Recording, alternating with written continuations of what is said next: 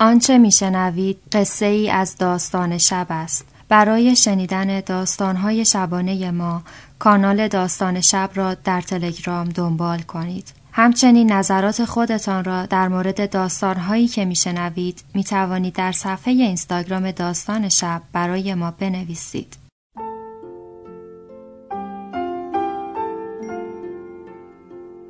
به موجب این سند شش دانگ صدای معصوم بماند برای وارثان داستان شب که در گذر سالها خواهد ماند. ارادتمند داستان شب.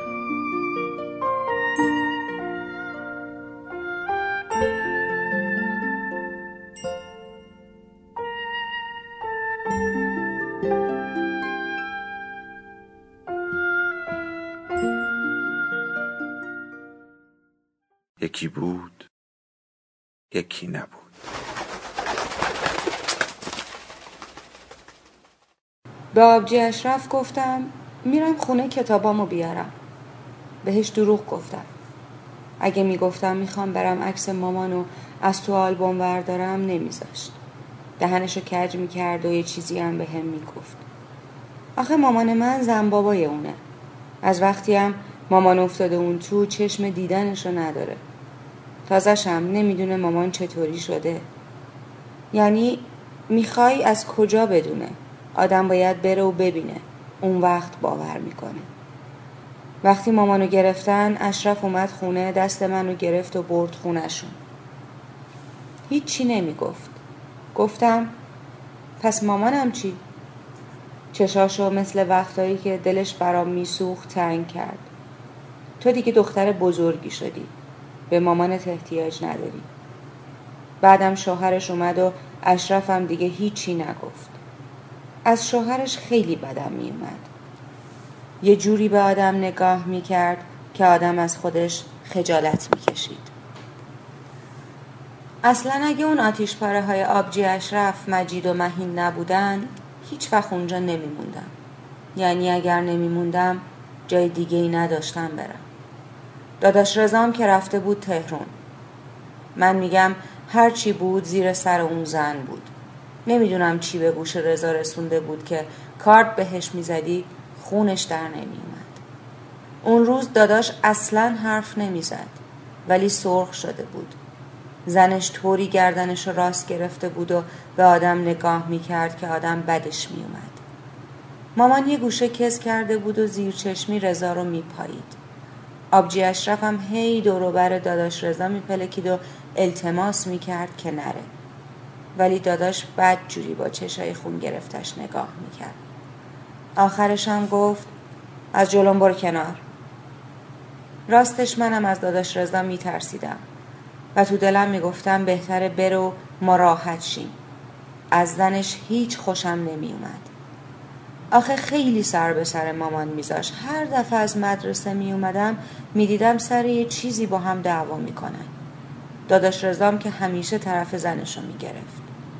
اگه مامان خودش زنده بود جلو زنشو ول نمی‌کرد که انقدر پر روی کنه. داداش وقت رفتن به مامان هیچ نگاه نکرد.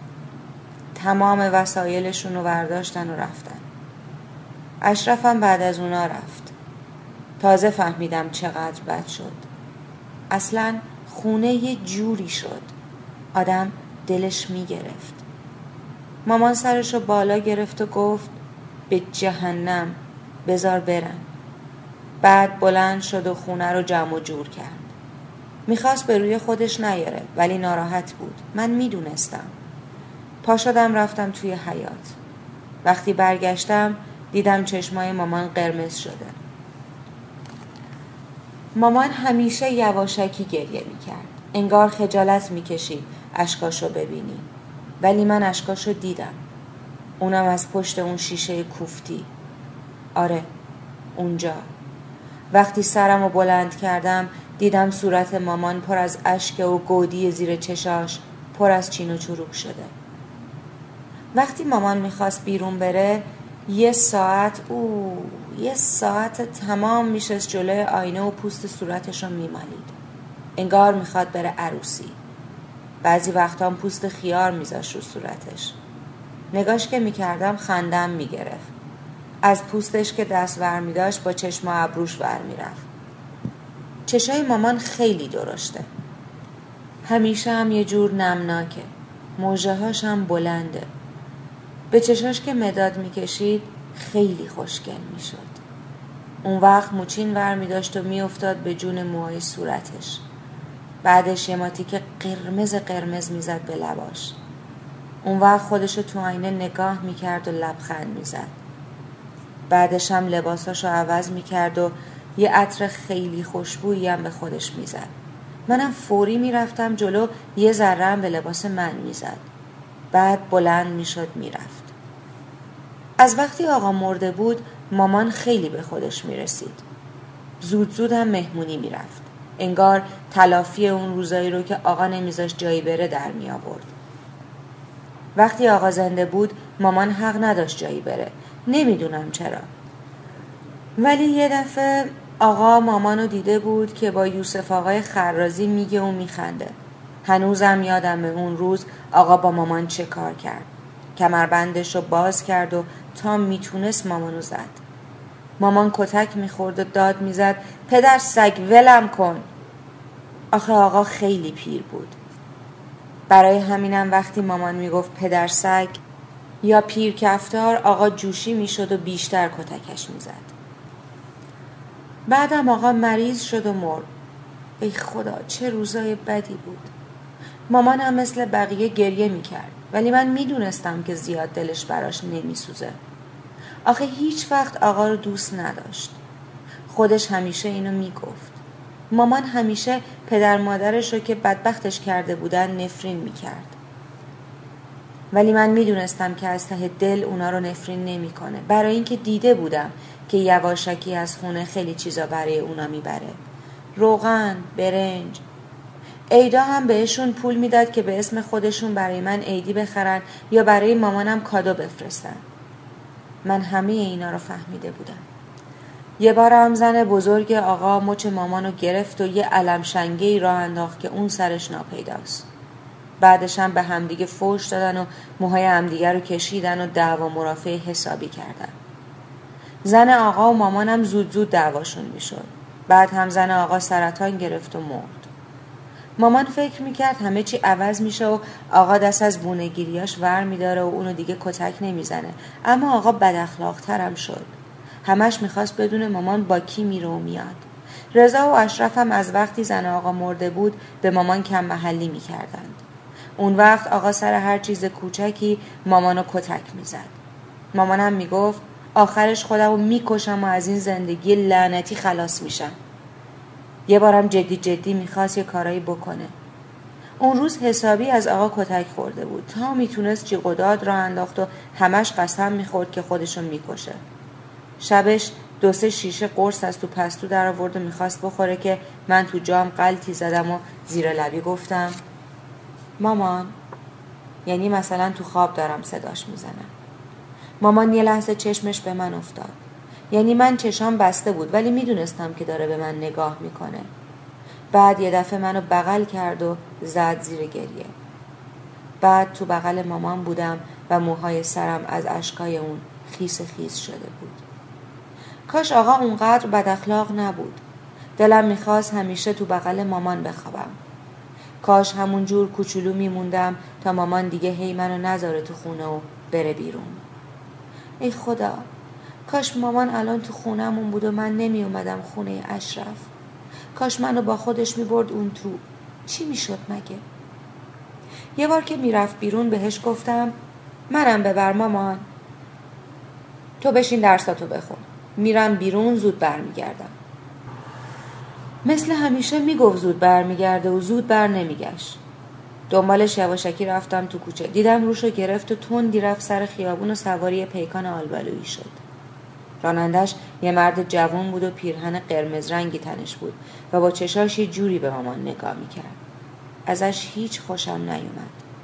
بعد پیکان از جاش کنده شد و رفت.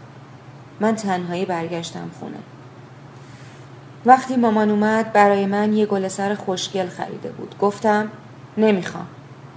لج کرده بودن باهاش قر بودن ولی مامان خوشحال بود. گل سر رو برداشت و زد به موهای خودش. موهاشو تازگی ها رنگ کرده بود. رنگ طلایی خیلی بهش می اومد. قشنگتر و جوونتر شده بود. جلوی آینه ایستاد و خندید. انگار تو آینه یکی دیگه به اون نگاه می‌کرد شایدم همون مرد جوان بود. هیچ وقت مامانو انقدر خوشحال ندیده بودم. ولی نمی‌دونم چرا دلم نمی‌خواست باهاش حرف بزنم. خنده های مامان یه جوری بود. آدم هیچ خوشش نمیومد من میگم همش تقصیر همون مرد جوونه بود که مامانو گرفتن. می‌رفتم تو پستوی خونه اشرف. میشستم و گریه می‌کردم. دلم برای مامانم خیلی تنگ شده بود. یه دفعه اشرف اومد تو پستو. زودی اشکامو پاک کردم. اما انگار ملتفت شد. چته؟ هیچ. بعد نشست پلو. نکنه دلت برای اون تنگ شده. من هیچی نگفتم و سرمو انداختم پایین. اشکام خودش اومد رو صورتم. آبجی اشرف دستش رو کشید رو موهام. تو بیخود دلت برای اون تنگ شده. اگه یه ذره عاطفه داشت تو رو ول نمی‌کرد بره بیرون با مردای غریبه. آبروی همه ما رو برد. اشکام همین جور میریخت رو صورتم. انگار آبجی اشرف دلش برام سوخت. خیلی خوب. میبرمت ببینیش. انقدر اشک نریز. اون وقت منو با خودش برد و به هم گفت که خودش دم در وای میسه و نمیاد تو. برای اینکه اگه شوهرش بفهمه پوست از سرش می‌کنه. بعدم گفت کاش عبرت گرفته باشه و سر عقل بیاد و دیگه از این کارا نکنه. اون روز رفتم نشستم پشت اون شیشه. آبجی اشرف بیرون ایستاد و با من نیومد تو. میترسیدم. خیلی میترسیدم. خیلی شلوغ بود. قلبم همینجور تون تون می‌زد. بعد یه دفعه از اون طرف صدا بلند شد. بعدشم یه زن اومد پشت شیشه. میگم یه زن برای اینکه اول مامانو نشناختم. ولی خودش بود مامان بود. چقدر عوض شده بود. صورتش پرچین و چروک شده بود و چشاش گود افتاده بود. پیر پیر شده بود. دلم خیلی براش سوخت. بغزم ترکید و زدم زیر گریه. مامان صورت مامان پر از اشک بود. یه چادر کهنه هم سرش بود و پشت اون شیشه کلوفت مثل زنهای غریبه نشسته بود و هی گریه می‌کرد. بهش گفتم مامان یه کاری بکن بذارن بیای بیرون. من دلم نمی‌خواد دیگه برم خونه اشرف مامان همینجور پشت شیشه گریه می‌کرد.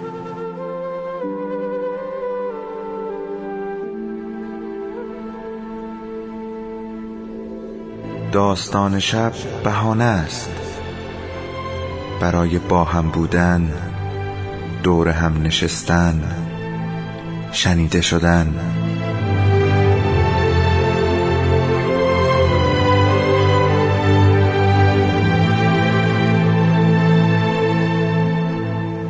صدای افسانه ها رو میشنویم